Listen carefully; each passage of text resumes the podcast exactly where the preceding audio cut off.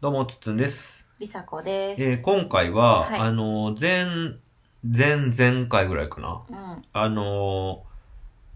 このポッドキャストをね、聞いてくださってる方から連絡をいただいたということで、スウェーデンの方からね、うんご連絡いただいたんですけど、で、Facebook でやり取りをしてて、まうあ、んコメントでなんですけど、うんでそこでね、ちょっと話聞けたんです、スウェーデンの話を。うん、うん、で、そこの話をちらっとシェアしたいなと思って、はい収録をします。はーい、で、うーんと、あまあ、最初にね、まずスウェーデンは大学まで無料ですよっていう話を聞かせてもらって、うんうんすごいよね、私立、王立大学も同様です。あーすごいね。しかも王立ね、スウェーうん、デうンん、はうん、国王制なの、知らん。全然だって知らん。王立ってことはそうやな、うん。うんでも無料ってことは、だから、税金で全部賄ってるってことやんな。そうそう、あの、税金が高いだ、高いんで、あの、教育に関してはもう、で、えー外国人に対しても同等扱いというふうに、えーおっしゃってて、まあ、多いよね、あの、北欧とかだったらね。で、えっと、 あのね、まず、18歳になると、うん、うん、経済的にも物理的にもうん自立する傾向にあると。うん、うんでそれを、あの、もう当たり前、うん。自然であるという、まあうん文化になってるよね、そのまま。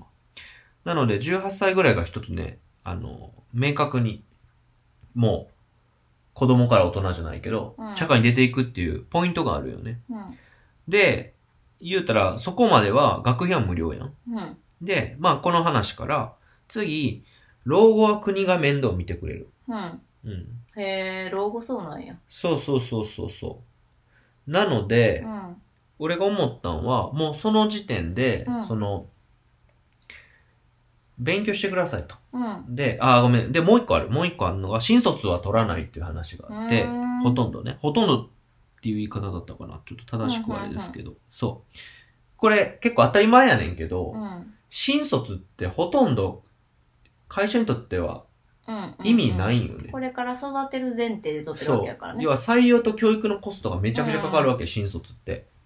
で、即戦力に来てくれた方がいいやうんん。うんで、しかも、採用にもコストかけて、ん教育にもコストかけんのに辞めちゃうとか。うんうん、例えば全然そのリスクはあるよね。そうそう。1、2年ぐらいその企業でうん学べるだけ学んで違う企業に行くみたいな、うんその、その企業にしてはやってほしくないことをうまく利用してやるっていう、その賢い判断だってあるから、だから、あんまり新卒って、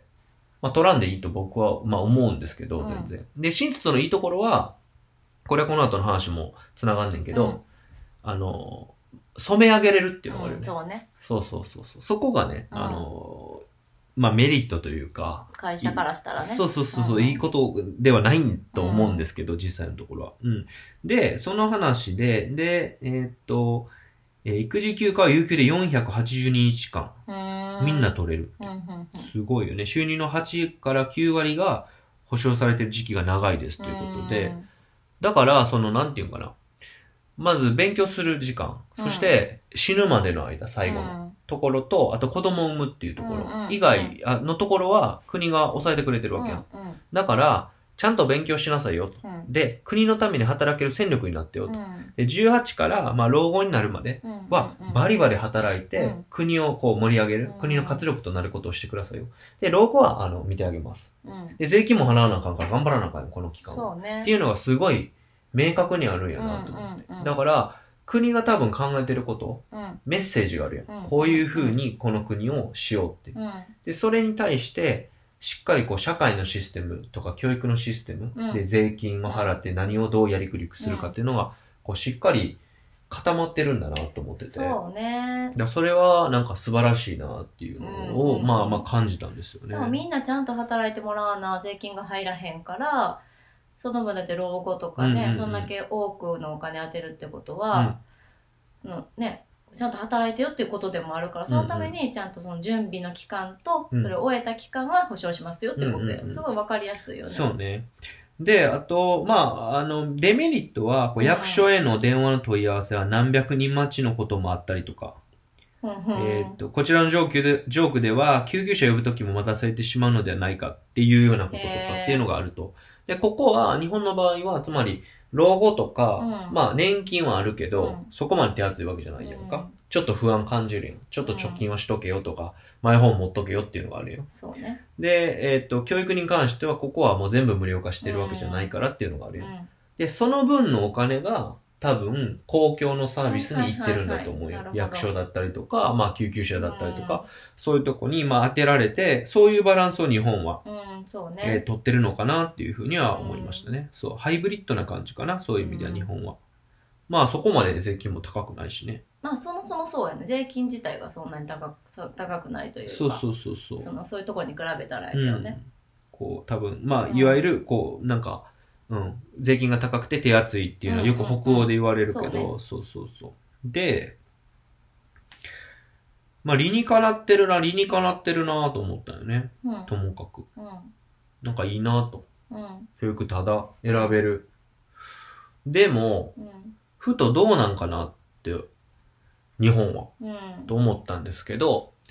ちょうどこの前仕事のミーティングしてる時に、日本って軍国主義だよね、みたいな。あ軍国主義だよね、じゃないな。軍国主義的な教育を今もしてるよねって話になってうんうんうん。なるほどと思って、うん。日本って軍国主義っていうコンセプトに基づいうんてうん、うん社会システムとか、ああ、まあまあまあまあ。教育のシステムが成り立ってる、あの、教育のシステムを敷いてるわけ。うん、そうやな。これ見事にできてるなと思ってう。んだからその言うことを聞かせる教育とか、あとはできるだけ早く効率よく同じものをうん正確にうんこうアウトプットできる力を、あの、うんまあ、今はもちろん受験とかも変わってきてるけど、うんそういう名残は今もあるやん。うんで、運動会がなくならへんのもまさに軍軍国主義やん。あれはまあ、あ、軍隊の訓練のものをさ、い入れ込んでるわけやから。で、まあ、なんか自分の好きなものとかを見つけるっていうよりは、こう、こう、なんていうか、た平ら、そうねいろんなものをまんべんなくしっかり身につけましょう。体育だってそうやん。うんいろんなものをまんべんなく。で、規律。えーそういうのをやる。うんだからこう、で、さらにこう、いいとこを伸ばそうとか、うすごいこの子個性的やな、そこどんどん伸ばしていけっていうよりは、うんみんなと同じようにねって言ってこう平らにしていくわ好けきやん嫌いはいけないぐらいの感じそうでそうそうねなんそかうねそうそそううなんかうんで、ダメなとこをグッと上げて、そうね出過ぎたところはちょっと抑えてってするっていう。で、うんこれはもう本当に軍隊を作うる、んあの、言うことを聞く、優秀な兵士を作るために。だから、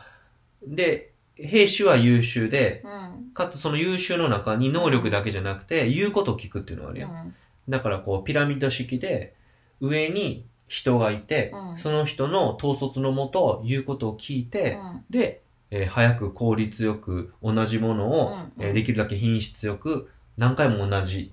えー形で出すっていうことをこうトレーニングしてるんだと思うけど、でそれがあったからうん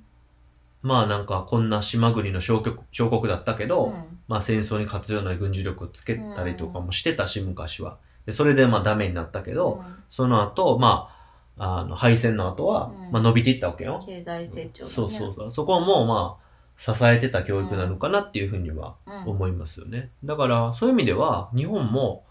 うまいことなってんねんなと思った。うんただ、うまいこと言ってんねんなとは思わへんかった。もう時代に沿ってないから。そうね結局それがずっと残ってるから今もある意味終身雇用の形とかなんていうのだから年金制度とかもそうじゃないなんか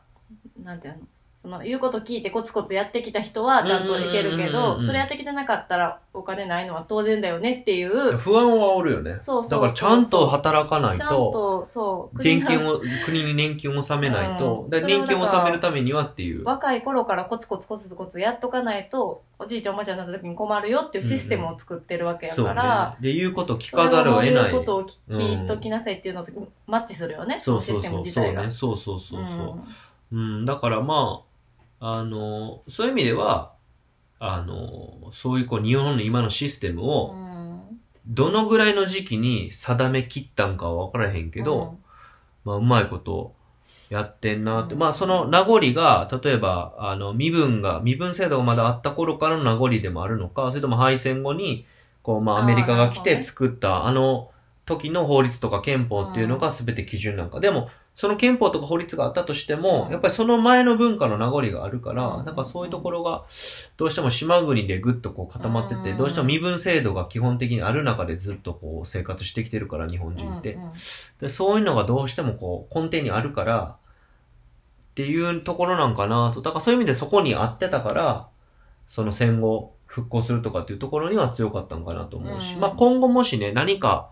すごい、じゃあ、まあ宇宙人に侵略されるみたいなことがあった時の団結力みたいなとか、しっかり言うことを聞いて統率、統率ができるっていう国民性みたいなのはあるかもしれへんし、まあそういう意味ではその、まあ勤勉であるととか、えーっと、理解力があるとか、うんうん気を使えるとか、で、それに加えてさらにリーダーシップが、を発揮できる人だと、、まあ、サッカーとかだと、まあ、スポーツ、あの、グループのスポーツだったうんらう、ん重宝されると思うけど、そういうところでは多分、日本人はみんな素晴らしいねっていうのが、うんうんやっぱ海外行っても、海外にチャレンジする選手はみんな言われるんで、うんだけど、こう、規格外の選手、うんまあ、圧倒努力のプレーをする選手っていうのが、まあ、出にくいみたいなところもあって、だからまあ、一長一短かなと。そううんね。ただ、こんだけ、こう、いろんなものが充実してて、まあお金なくても無料で何でもできるよね、うん今だと、うんうんうんそういう、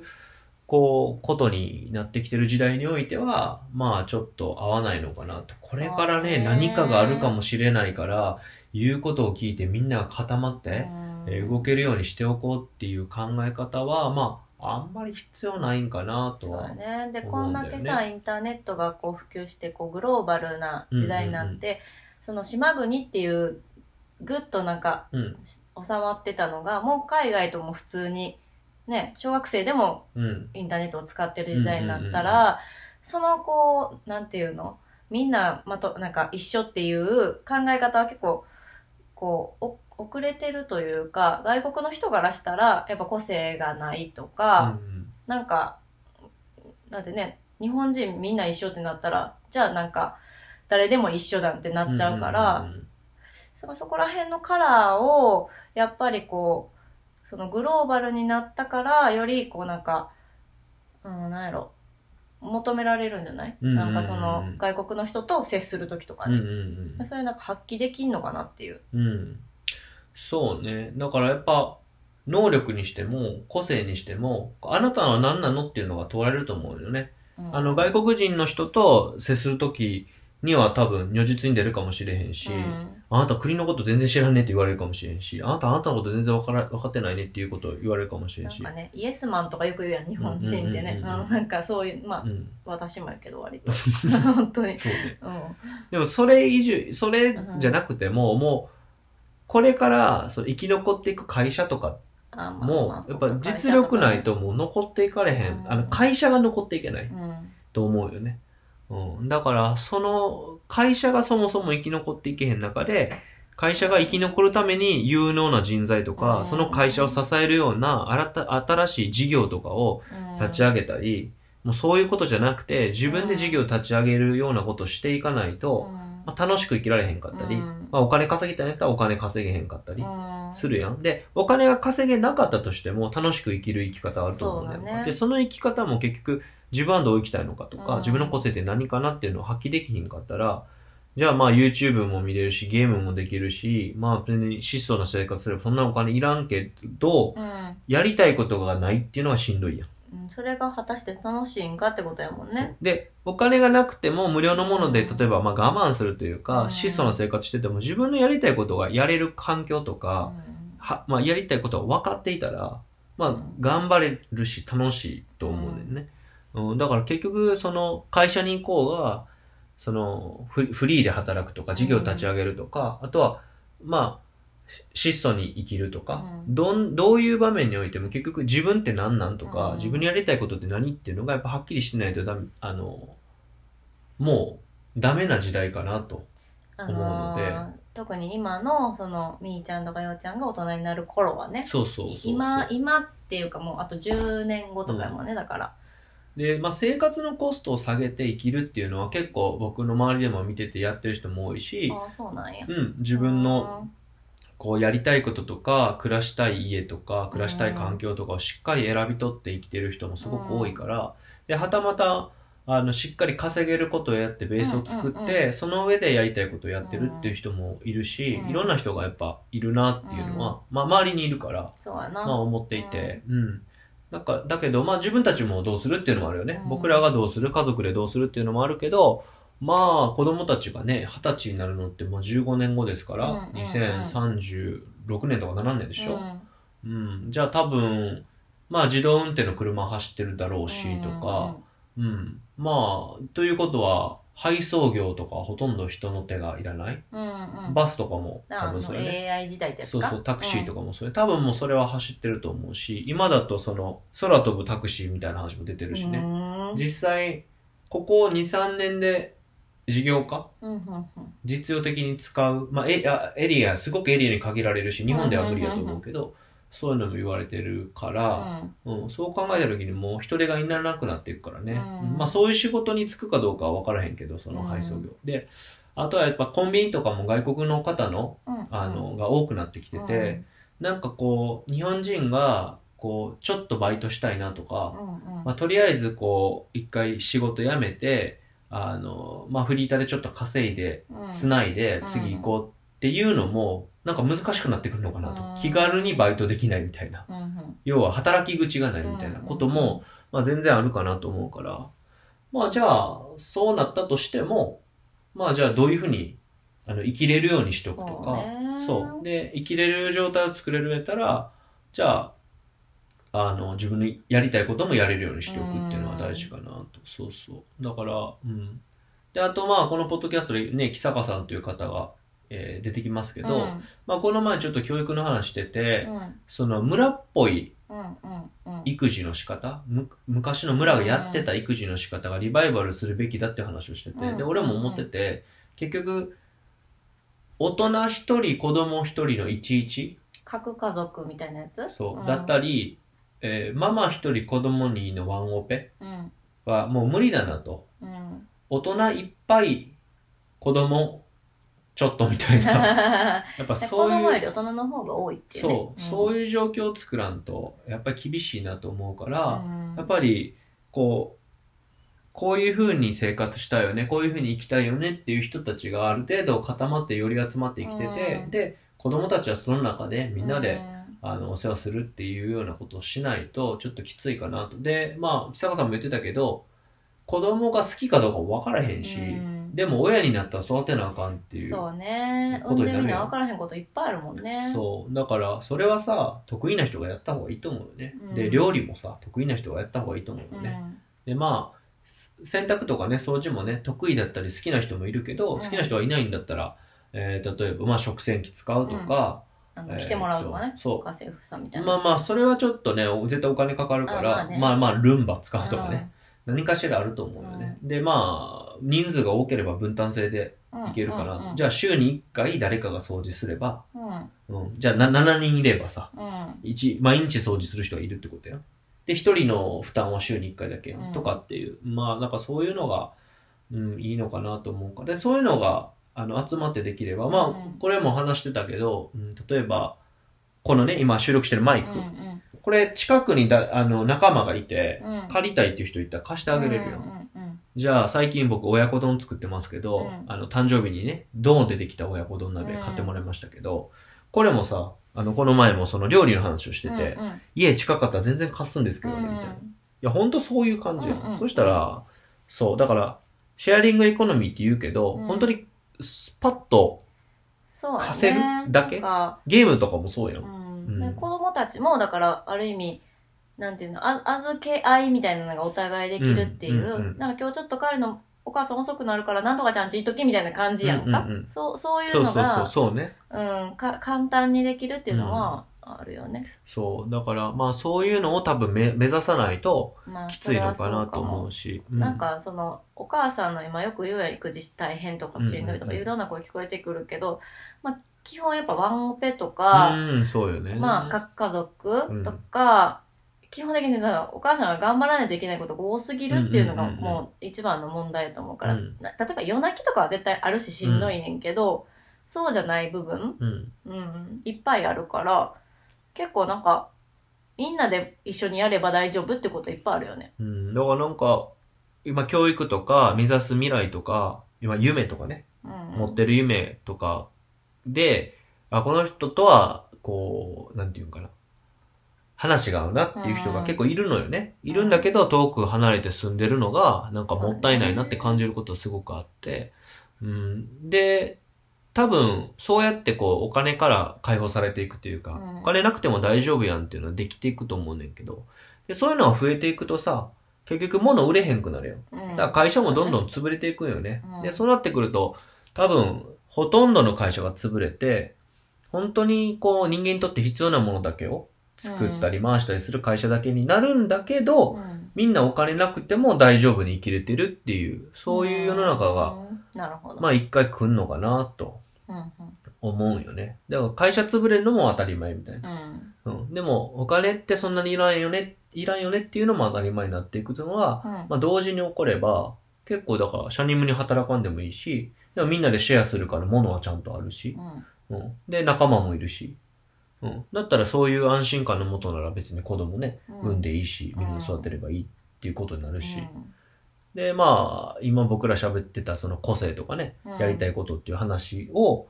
一緒にできる仲間がいるだたちだったらうん、多分その中で育つ子供たちはね、そううね、ん、自分のやりたいことをこう追求しながうらん大人になっていけるかなと。で、まあそういうことであれば、大人もみんなね、自分のやりたいことやりながら、まあ最低限のお金を稼ぐみたいな。なんかそういう感じになるのかなと。だから今バラバラにいるから、僕らも今この家住んでるけど、うん最低限のお金っていうのの、この基準が高いやん。まあまあそうやなうん、でもこれをみんなでいろんなことをシェアしながうらん進める、こう、生活する、生きるような環境を整えば、このハードルが多分下がると思うよね。うん。だからそういうところかな。なんか、あの、生徒の話だったりとか、うん日本の教育とか考えたときに、なんかそういう未来にそうだねなっていけばいい,、いいよなっていうのを思いますよね。うんうんだからなんか、まあ、今回その静か穏やか笑顔っていう形でここに引っ越しましたけど、うん、うんもうちょっとその、さらに次の話、うん自分たちが本当にちょっとお金から解放されるじゃないけど、うんなんかそういうところを狙っていってもね、うんなるほ面ど白いかなと思ったりしますけど、うんまあそれにはね、めちゃくちゃ、まあ勇気もいるし、まあ、そもそもその仲間を集めて一緒に住むっていうのはそねうそうそうそみんながねそうね、そうそうそう。移動してうん一箇所に住むっていうのがね、だからこれはもうやりましょうっていうことではないかなと思ってそうて、ね多分来たるべきタイミングに、そういう未来をイメージできるなら、多分そこにはいけるのかなっていう気がするんで、うんこういう話も飲み屋とかでするだろうしね。うんまあ今は飲み屋っていう感じでは全然なまあいけど。確かにうん8時には閉まってるかそうら、そうそう、オンライン、ズームのみになるかなと思うけど、でもそういう話をしてる中で、なんか少しずつ形作られてう、んどっかでポンって移行したりするのかなっていう気はうんうんうんしていますけどね。うんうんそう。あとはまあ、それでもお金は必要なんで、まあねゼロではね、うん、稼げる人に稼いでもらって、うん、もらえばいいのかなと。 まあでもその教育で言ったらやっぱ子供たちが自分自身で稼げるようにななった方がいいのはなった方がいいかなと思うから、うん。そっちなどうなんやろうね、いや、俺はまあ稼がなくてもいい未来が来ると思ってるから、うん、稼げるとかってことじゃないってことかうん。結果的に稼げれたらいいとあで思うもそかうやな稼げるかどうらかじゃ。ないな幸せであるかあだから僕ややったら今会社に金稼いでもらってるって感覚なんやねああまあまあそうどやっちなかっていうとそっかそのまあまあ会社員は基本的にそういうことやんねそうそうそうそうそうあまああの営業とかね、うん自分の成績が直結する、だから例えばなんか自分で億作ったのうにん給料がこんだけやっていう話も聞くけうんあど、るうん僕の場合はなんかそういう感じではないのででもまあうちはあのボスがね、あるうんえーまあ稼ぎ頭で、うんうん、その人のサポートするっていう形なんで、稼ぐのが上手な人に稼いでいただいて、うんうんうんそこの、まあ、身辺のサポートをするみたいな感覚なんで、うん。だから、まあ、それでもいいかなと思うよね。まあ確かにそう、もらうっていうのはそういう感じやねんけど、まあ稼いでもらうっていう感じやねんけど。そうそうそうそう。まあまあ、いろんな、あの、生き方、どうしてもお金はまだ必要なので、うん、そういうの模索しながらうんやれたらいいのかなと思いますけれども。はいうんなんか、スウェーデンの教育のそう話ねから、なんかととと遠いとこにいたような気もするね話がそうね、うどんこう、で飛躍したん かなわからないけども。まあでも面白い話したんじゃないですか。はいまあ全然おぼろげですけどね。うんうん。でも、なんか、そうね、この辺の話はもうちょっと、いろいろ調べると出てきそうな気がするから、なんかフリーエネルギーはもう十分実現する技術があるとかって言われたりするけうど、んその辺は全然僕も不勉強なので、はーいはい。まあまあ、ぼちぼち。こういうまあイメージ、僕はこういうイメージ持ってるんで、りさこさんはまあちょっと、えー、そうなんって感じだったと思うんですけど、うん。まあまあ、あのーなんだろうね。そういう、僕は世の中になればいいなと思ってるんで、うん。はい。はい。まあこれ聞いてる人もね、どういう未来予測があるのかわかんないですあけあどー、。そうだね。そうそうそう未そ来う。予測ね。その通りやね。そう。うん、まあそんな信じられへんみたいなこともあると思うし、うん。いや、まあ、無理私やろうって思う人ももいるちやろろんうかし、らねいや、意外と実はこうですよね、みたいな人もいるかもしれないので、はい。まあなんか、そうだまね。たね、あの、その、スウェーデンの方みたいに、うん。えー何かしらで 連絡をもらえたりするとありがたいかなと思います。はい。ということで今回は以上でございます。はい、ありがとうございましたありがとう。ございました。